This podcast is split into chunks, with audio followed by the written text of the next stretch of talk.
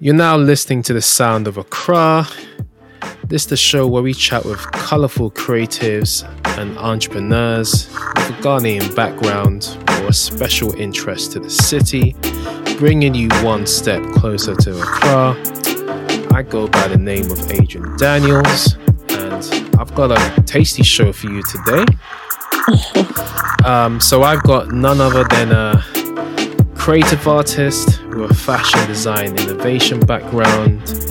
She has a Ghanaian heritage and she's born and lives in Manhattan, New York.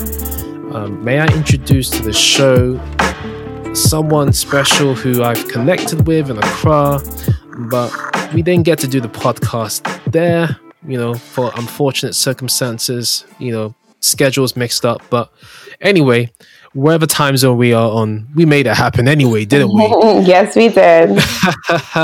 And you just heard the lovely voice of Nana Yaa Serwaah Akuoku, aka Queen Yaa. Welcome to the Sound of Accra. How are you feeling? I'm feeling amazing. Thank you so much for having me. No, it's been a long time coming. I'm really glad you were able to come to the show. So let me just give you guys a background. I mean, this chick's body of work is exhaustive. I mean, she does everything from creative designing, creative directing, modeling, fashion week, workshops, craft workshops, music, and I haven't even gotten to everything, you know? I mean, what can't she do? You know, you guys may have listened to episode one. I had Anya Tay on the show. He was just a, an accomplished creator on a whole different side, and this is maybe his match, but for fashion and art and design. But anyway, Queen Yaa, could you just give the audience a little bit of a background about what you do? Just a little bit, just a, a, a just a short nut, nutshell, or yeah, just just a brief. Well, maybe I can just um, offer a different perspective to maybe understand um, who I am and yeah. why I kind of tap into so many different areas. Yeah. I am a creative and I don't really like to limit myself to any one um, genre of art.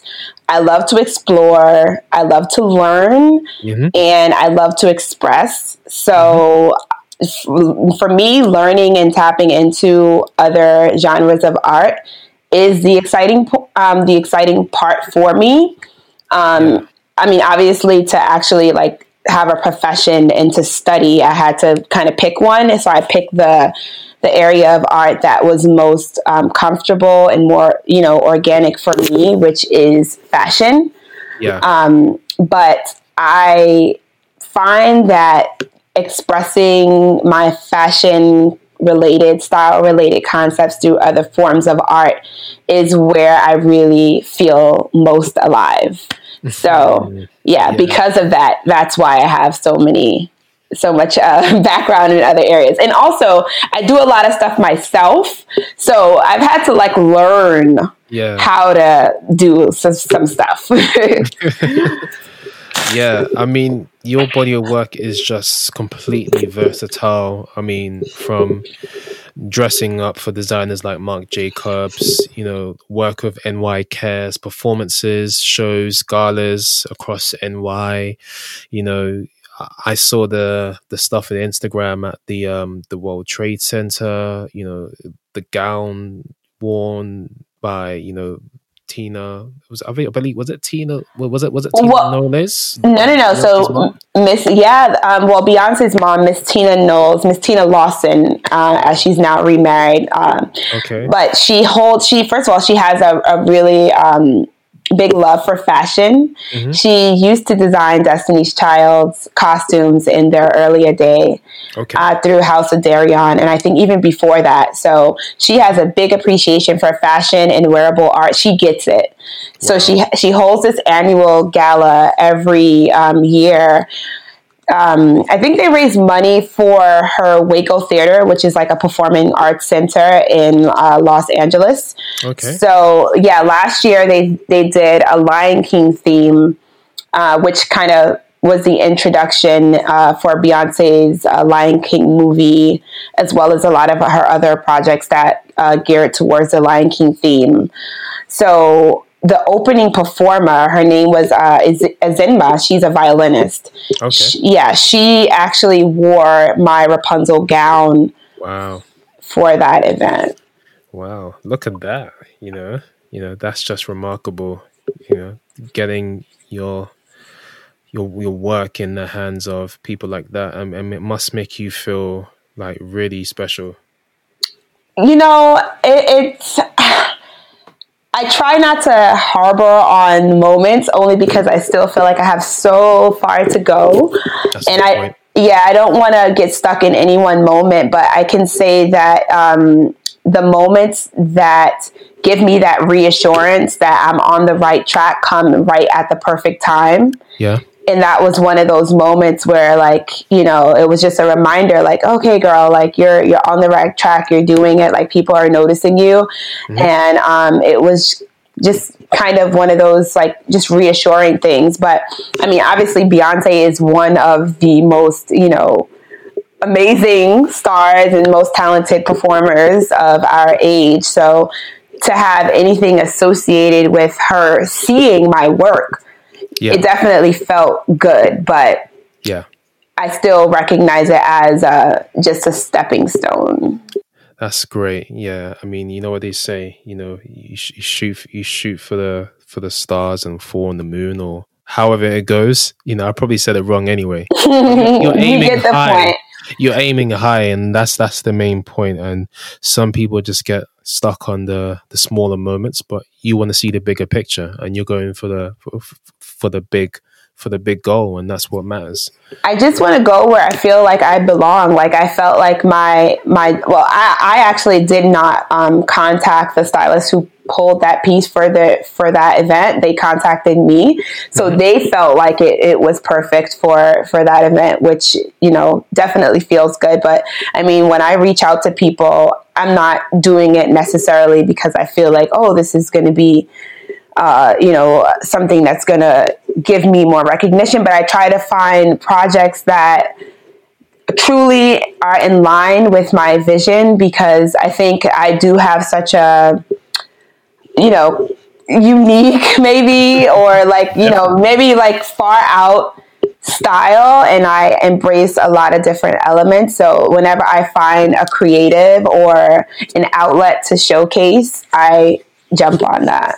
Absolutely. Absolutely. I mean, I think you've jumped on every everything that's come your way. That not everything, not everything. I can't, I can't manage everything. At, okay, maybe not everything, because I, I wouldn't know that. But I mean, you've done you've done a lot of work, I have to say, and it's.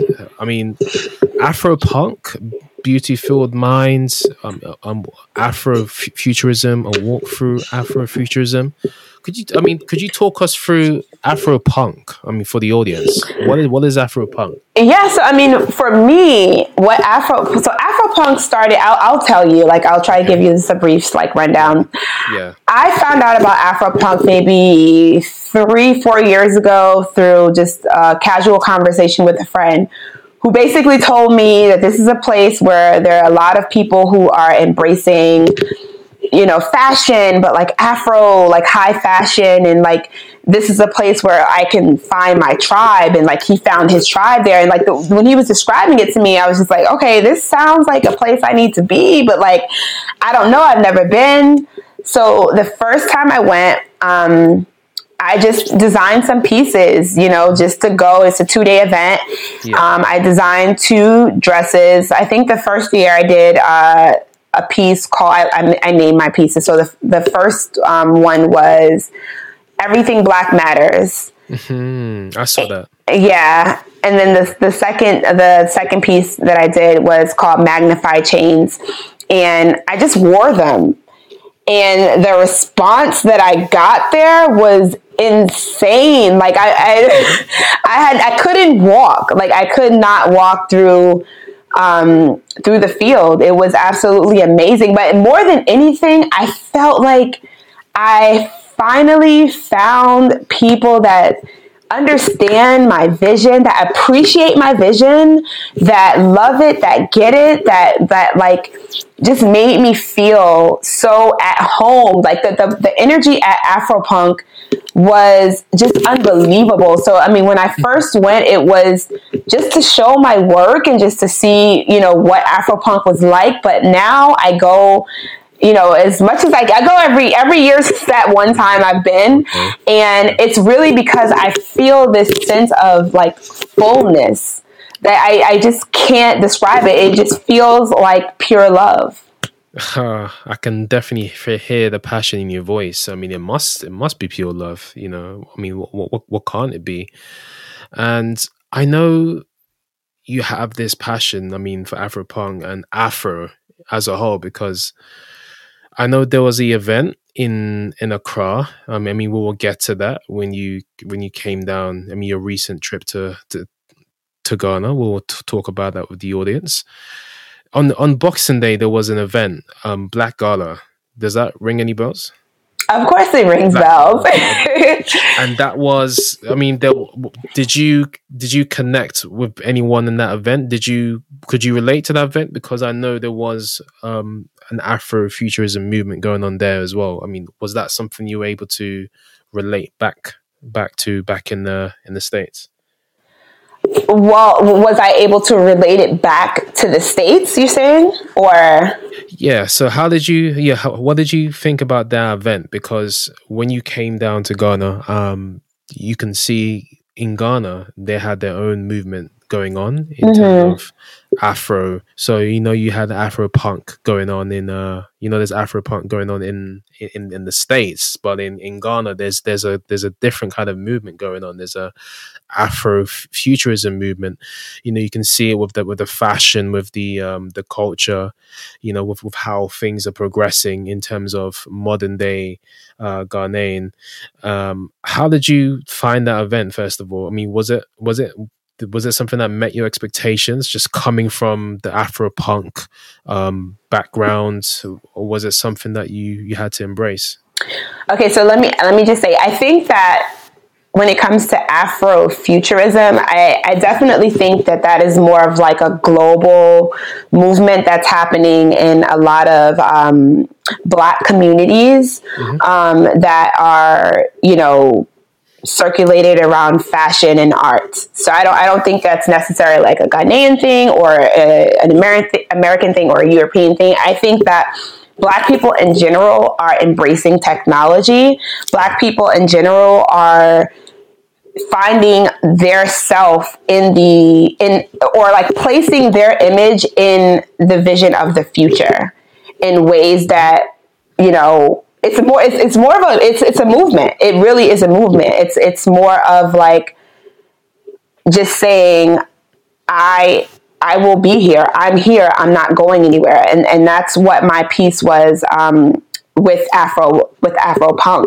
It was the the last piece that I did at Afropunk was called um, Insist um, Insist to Persist, and it was just that. It was about putting your, you know, putting yourself in a position, or basically showcasing who you are as a, a Black creative, and saying, hey, like, this is the future, and this is what I'm going to be representing in the future. This is Black fashion is going to be here in the future. So I think yeah. with the Black Gala, that was more of like a literal representation of that, because that's what the whole event was about.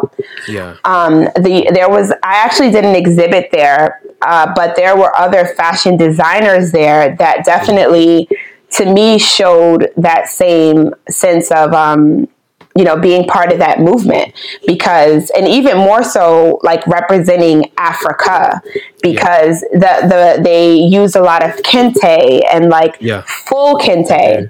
Yeah, and then like using kente in very architectural ways. And I, I actually did a little bit of that myself, using kente, but like modernizing it. I don't even want to say modernizing it, but yeah. just putting a different twist on it. Mm. So um, I think going forward globally, yeah. you're going to see more of that like Afrofuturism movement.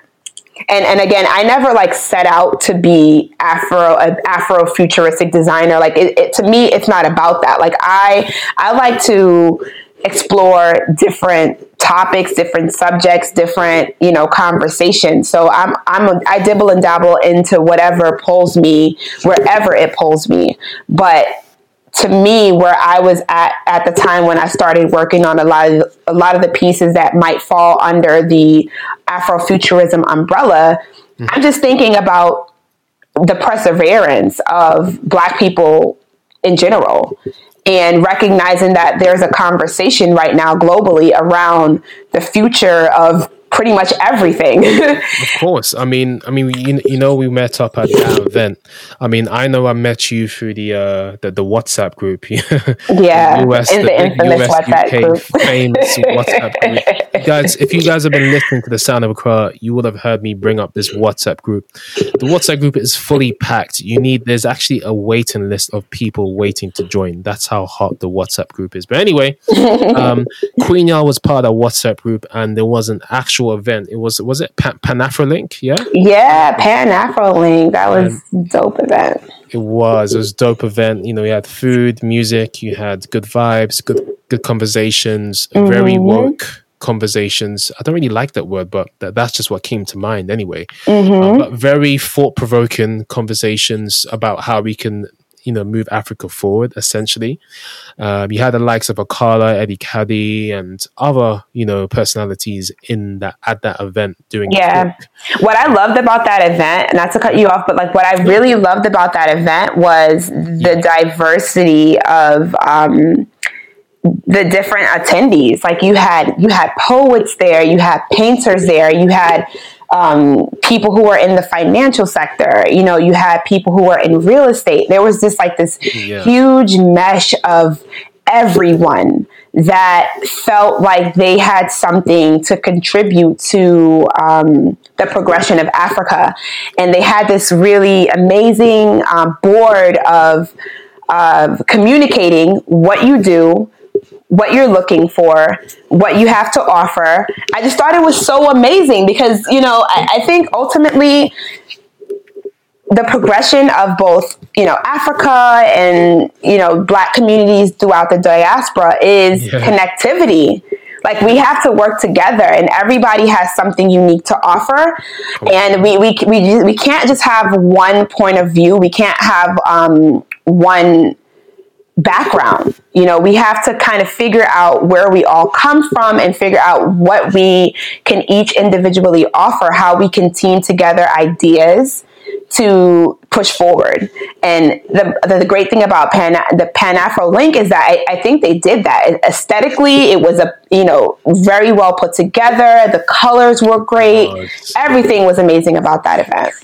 It was. I mean, I think when I was looking at the board of all of the different uh, skills and mm-hmm. um, services that were on offer and products, I was pretty impressed. I mean, I took a photo of it. I don't think I've looked back at it since, but I was just really like overwhelmed with, oh man, we got all of this talent in one boat. Yeah. What we can do to move Africa forward.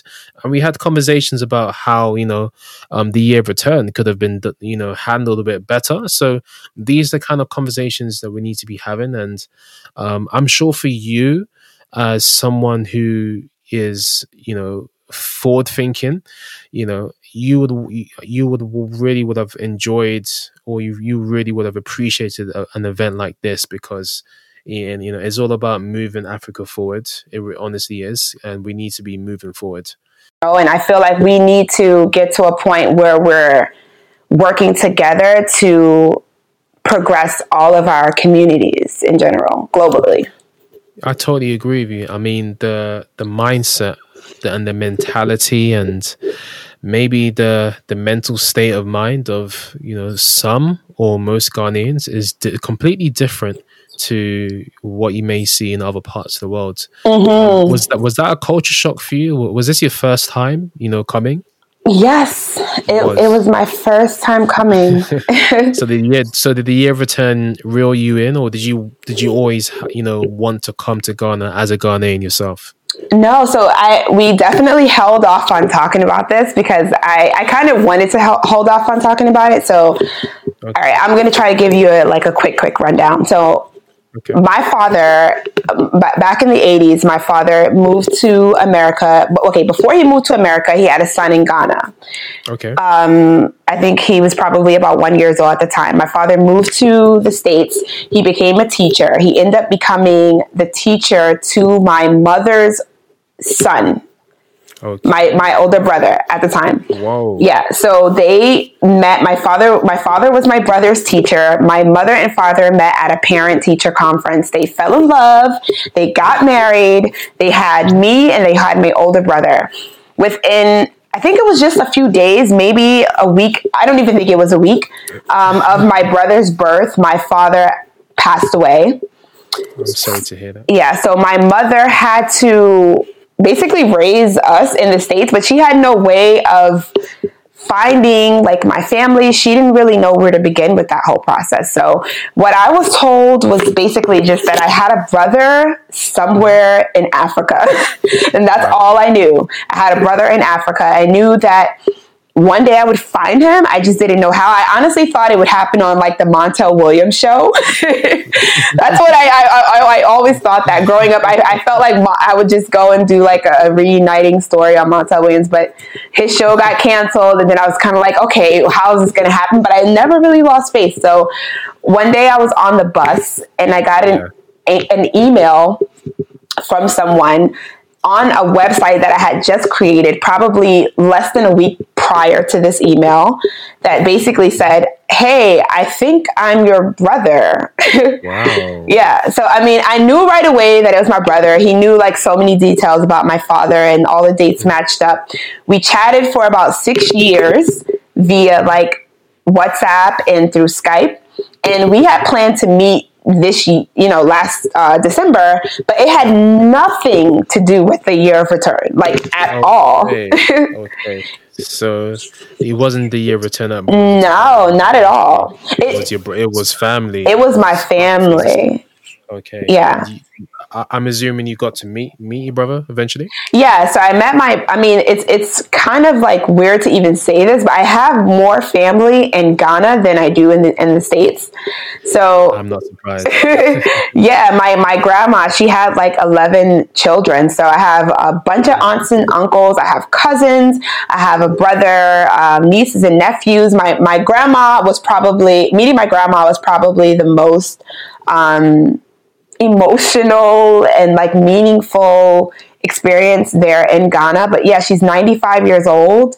And for her, I can't imagine that it was even more um, of an emotional experience because I'm the child of her child that went to America and died. And now I'm coming back and she's meeting me for the first time.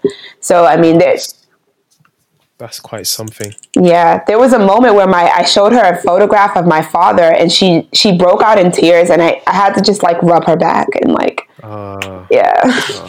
Uh, uh, uh, that's, that that sounds that's that sounds so powerful.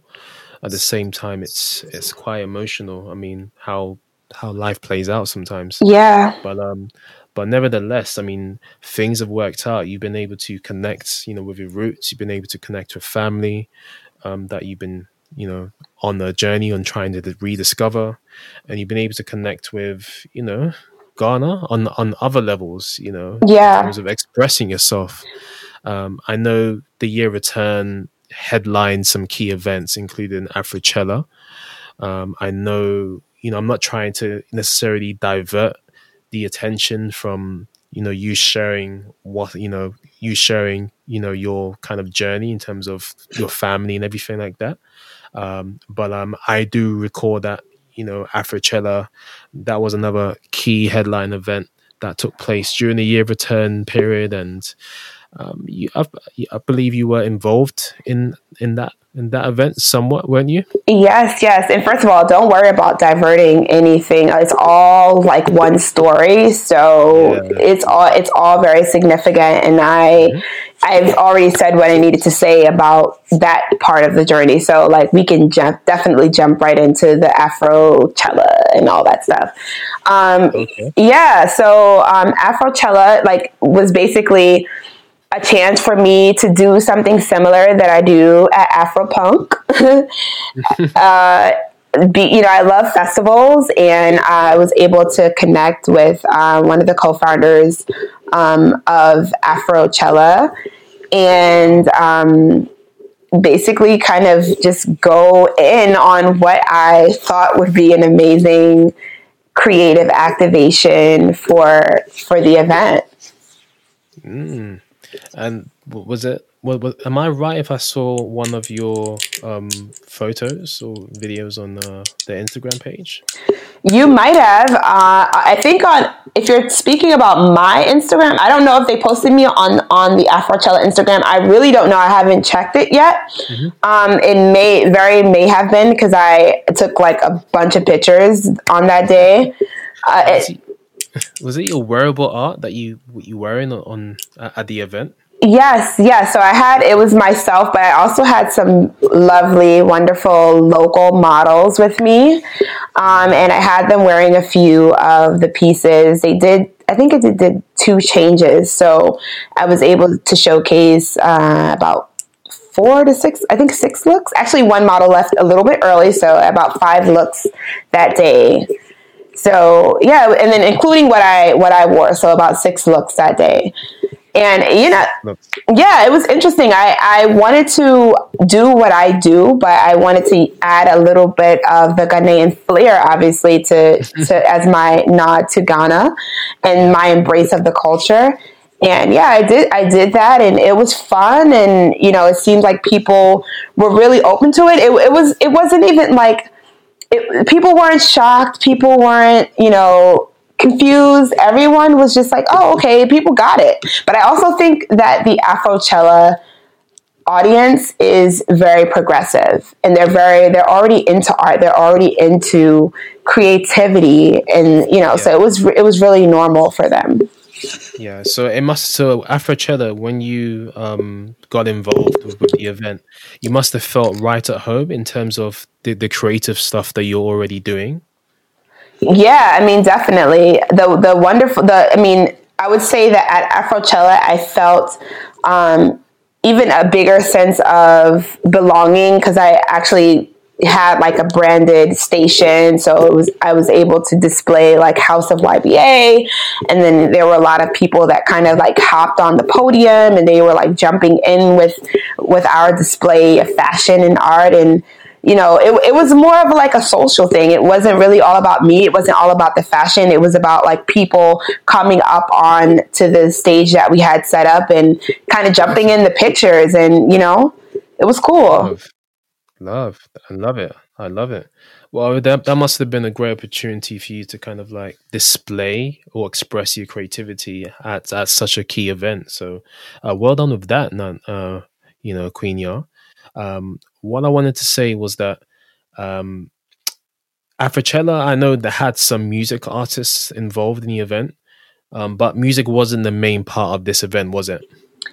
Well, of my event or just in general for Afrochella? Afrochella wasn't the main, I mean, music wasn't the main part of, of Afrochella like it was with Afro Nation.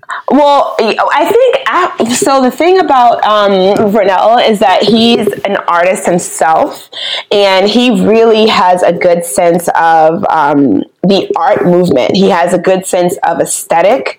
Um, he has a really high taste level.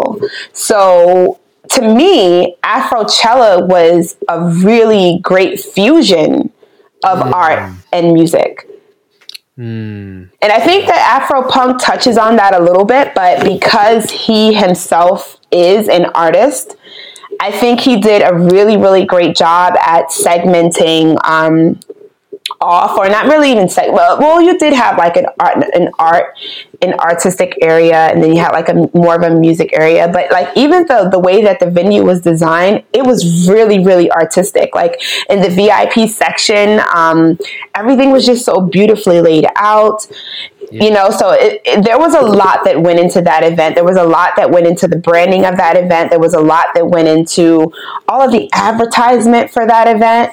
Um, but yeah, it, I mean, honestly, I'm just glad I was there. It was like, it was perfect. Well, I'm really glad you, you enjoyed the event. I can really hear it through your voice. And yeah, um, so that's Afrochella.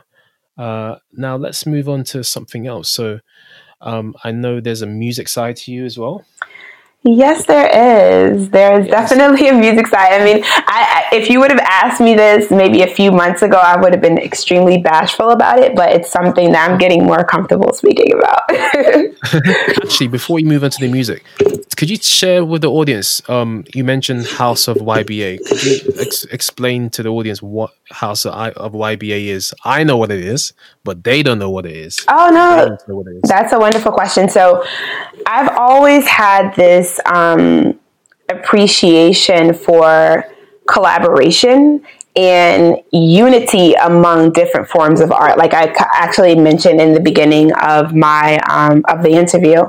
So I'm really, really, really inspired by a movement in art called the Bauhaus movement, which was a, a huge German art movement.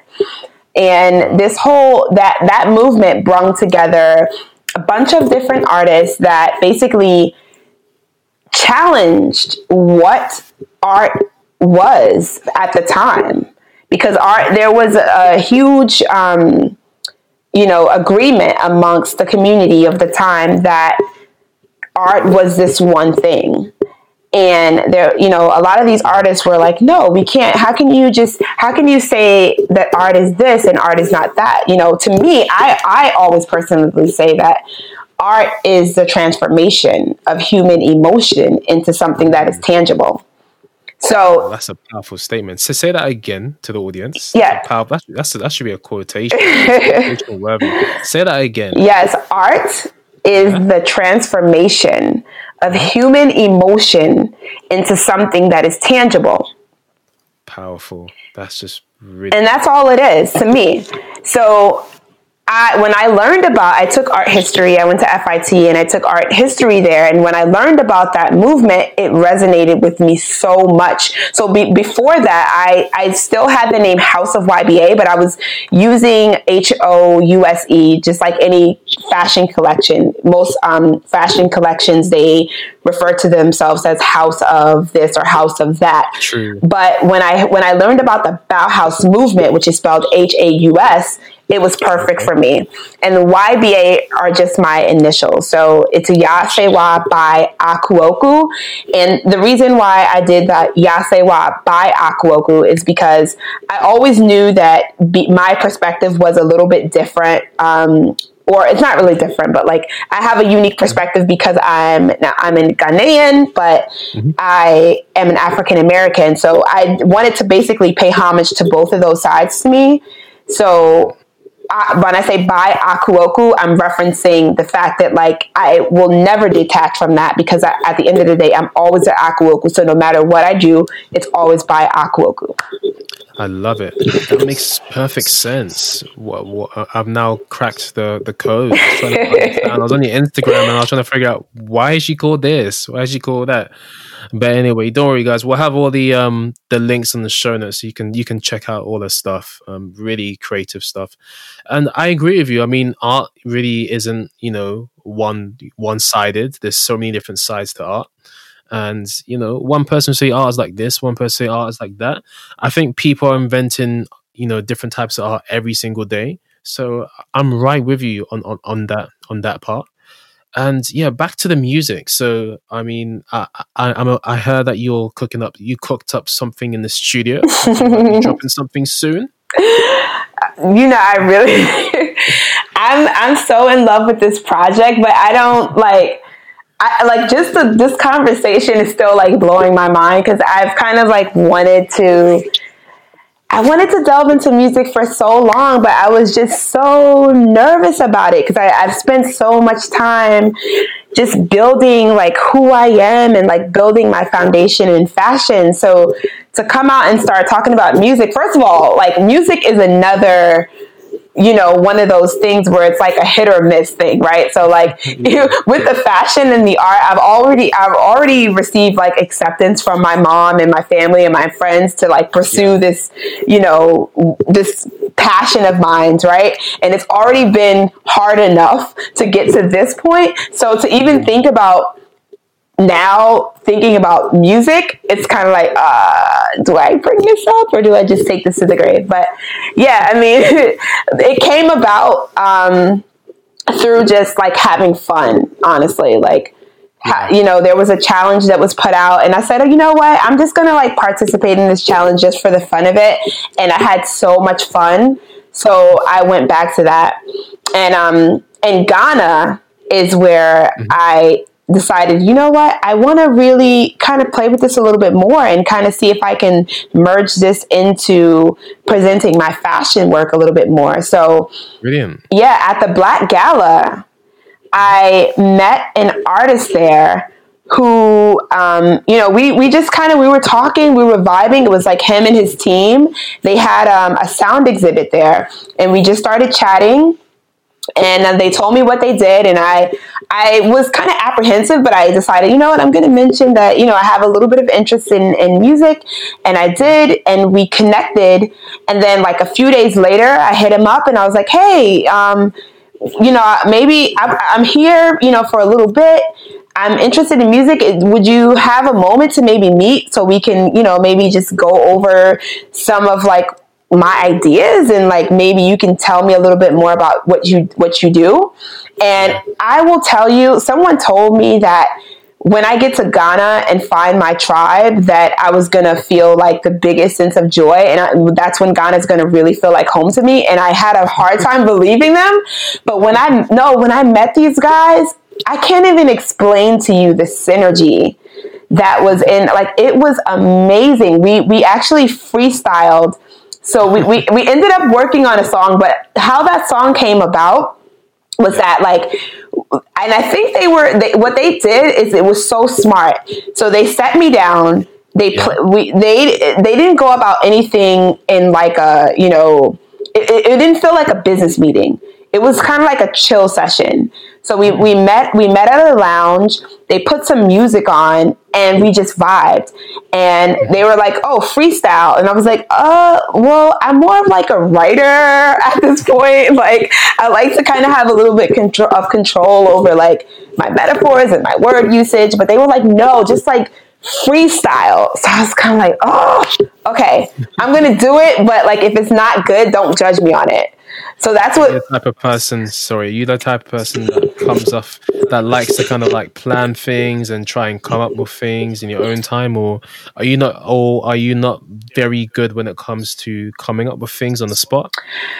I end up coming up with a lot of things on the spot because when I try to plan things, they don't necessarily work out how I planned them. But I will say that with writing, I've.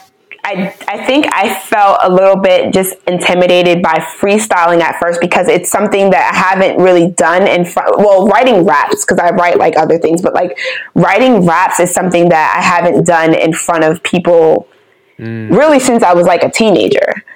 so, so even back then you were writing raps. Yeah, like I, that's the thing. Like I've always done it, and I've like always done it around like friends that I felt really close with, but I just didn't. I didn't like make it seem like it was something that I actually really cared about, but like if they were smart, they would have picked it up because I was always like, hey, like, why don't I just like spit a bar? Like, why don't I just like, let me freestyle, let me do this. You know, it was something that was always in me, but, um, so yeah, that's what we did. He put, you know, he, he had his manager with him. We put some music on and we just, he's a singer. So he sung some stuff freestyle and I rapped some stuff freestyle, and I didn't, we were recording, but we weren't like, I thought we were just having fun. But like a few days later, I get a text from um, his manager, like, hey, we have a gift for you. And I'm like, what are you talking about? So I, he's like, oh, hey, we recorded a song and we left a spot for you to add your part. So I was like, oh, Okay, hold up. I don't even know what beat it was. I don't even know. I have no idea what, what I was about to open. But when I heard it, I was like, oh, this is like weird. This is on and popping because like I was in love with it. So within like, I, I would say like that night, yeah. I went back, I started writing the verse, and then we met the next day. I wrote, we ended up like we were writing, but the lights went, the lights of the whole, every, all of the electricity went out, right? Oh, classic. Yeah, exactly. So we were trying to record, he, he recorded the song over, but then when it came to my part, we couldn't do anything because we had no electricity. So we had to wait for the next morning, but I took oh, that time. Yeah. Generator. Yeah. No, no generator, no generator, which I'm kind of surprised because... Oh, no. Yeah, Ghana. Oh, step up. Step up, please. I cannot be doing this. I heard there was hardly any light off during the year return, and when everybody went back, that's when the lights started going off. And oh, my God. You were gone for quite some time, weren't you? Yes, I was there for three months. Yeah, so even when people came for the peak period and they left, you know, they started switching the lights up because they don't care. They they don't they don't care about the locals. As far as they were concerned, the Americans, the British, everybody else around the world who came to Ghana, they had gone back, so they ain't leaving the light on for anybody. They don't care. Yeah, but but I was I was about. in the suburbs, so let's get that let's get that yeah. clear. Like I was not hanging out at all of the you know the areas where all the diasporans hang out mainly. I was there, but I was also getting like a really authentic Ghanaian experience because my family is there, you know? So I was like in Achimota, like I was in Santa Maria, I was in Amasaman, like, you know, that's where I was at. So yeah. even during the year of return, trust me, I had a few lights out moments. Everybody gets a light, light, light out moment. Well, usually, well, most people, not everybody, but yeah, it happens. But that's fine. I'm glad you experienced that. I mean, was, was that a bit strange for you? Cause I know like in, the Western world, like, you know, America, U S, U K, you don't really, you don't really get that. Was that like strange for you to experience that? The first time was the worst time. Seriously. I mean, no, like literally it was the worst time because it was the time that it lasted the longest. It, I felt like that was the hottest day that I was in Ghana. Yeah. And that was the day that I actually had to get a lot of work done because this was like before all of my shows. So this is when I was in preparation mode and I'm trying to like, you know, do research and like, you know, type up stuff and get prepared. And it was just crazy. I couldn't even sew. And that's the thing. Like when I first got to Ghana, like I had to prep, like I had basically like a week and a half to not even two weeks, less than two weeks to make more than ten garments by myself. And that's including going to get all of the materials in a place that I don't know.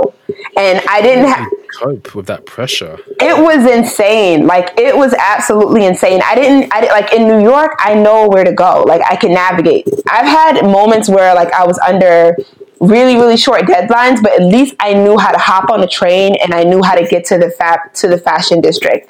There, I didn't even know how to like navigate. You know, it was it was crazy. But I mean, it worked out. So yeah, let's let's hold that. Let's let's stay on that note because I know, you know, tech is kind of part of your D N A in terms of, you know, fashion, innovation, you know, creativity, et cetera. Um, how impressed were you with um, when you went to Ghana, when you when you were out there in Accra? How impressed were you with the developments of Uber and Google Maps, and you know, just in terms of, you know, being able to connect with people online out there, how how um, online people were in Ghana? How impressed were you with, with the tech out there?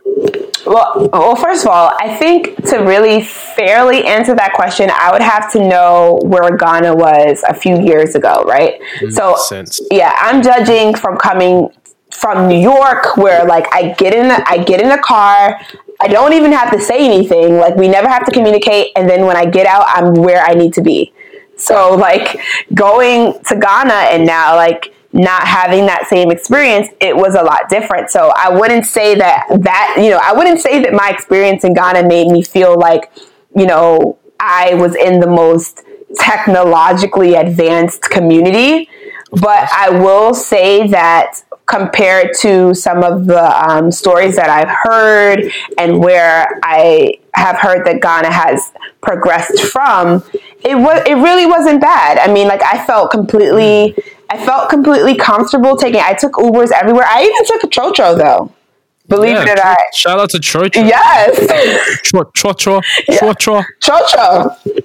Chocho. I don't know if I'm saying. I'm gonna stop now because I yeah, it's like. Fine, it's, fine. it's fine. It's fine. You know, I think you need a little bit of a Ghanaian twist, a Ghanaian accent. I know. I'm trying my it's best. Fine. I would I you... exactly. I know exactly what you mean. Did you hear me in the chat earlier? I was trying to figure out what the long O meant, and like, I'm like, is it? Emphasis, like the, when I say more than one O, is this like an emphasis or is it like a sound effect? I don't. I think. Forgive me, I'm figuring it out. No, don't worry about it. You know, we'll get there. Yeah, I'll get there. Yeah. I wouldn't change my perspective though. I'm gonna be honest with you. I would never change my perspective. I I love the fact that I'm viewing Ghana through these like lenses. Like you know, I I love it. I would never change it. Yeah. Do you feel like uh, a lot more, I mean, because there's a lot of African Americans out there, um, you know, twenty nineteen, twenty early twenty twenty, you know, the, the year return and, and beyond. Um, I think this is the most um, African Americans I've come across within a certain period in Ghana at at one time, at any given time, which is remarkable. Um, Do you f- and I saw a lot of African Americans really embracing Ghana, embracing their roots, and really pre- appreciating Africa like never before. Mm-hmm. Um, did you did you get a sense of that for with other African Americans out there? Did you did you get a, a feel of them experiencing the, the same kind of feelings? Well, I, I didn't really come across a lot of African Americans outside of I didn't I didn't but but all of yourself so, really well honestly I was probably it was the Nana Yaa show. Why did you say that? I'm joking. Okay, um, look at some of the events that were geared towards like conversation around the Year of Return. Yes, I did. I did come across like African Americans that were either on like a panel or mm-hmm. somehow involved in, in the organization of um, of the Year of Return. Um, but like on an everyday basis, no. But then again, I honestly didn't really, I didn't do like a lot of socializing because when I first got there, everything was just like, I was just trying to figure things out. And then I also had like a huge culture shock. So I was just like really just trying to find my footing while I was there for at least a month and like trying to make sure that I was on point for all of my shows.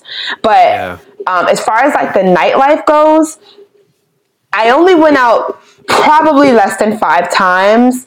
Okay. And I, I, I feel like maybe I didn't really mingle enough to really know like who was African American. I did meet a lot of like British people.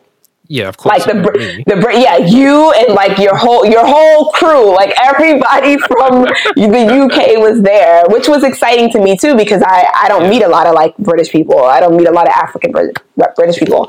Um, but I will say that there was a lot of like powerful African American people, a lot of mm. African American people that took ownership of Ghana, that were, you know, were really committed to advancing Ghana, that seemed like really passionate about the country, and also that had like really, really impressive um, pedigrees. I mean, like some of these women, I remember one one woman, I don't remember her name right now, but like yeah. she, and, and the thing about her that stood out to me, like this woman had like pink hair.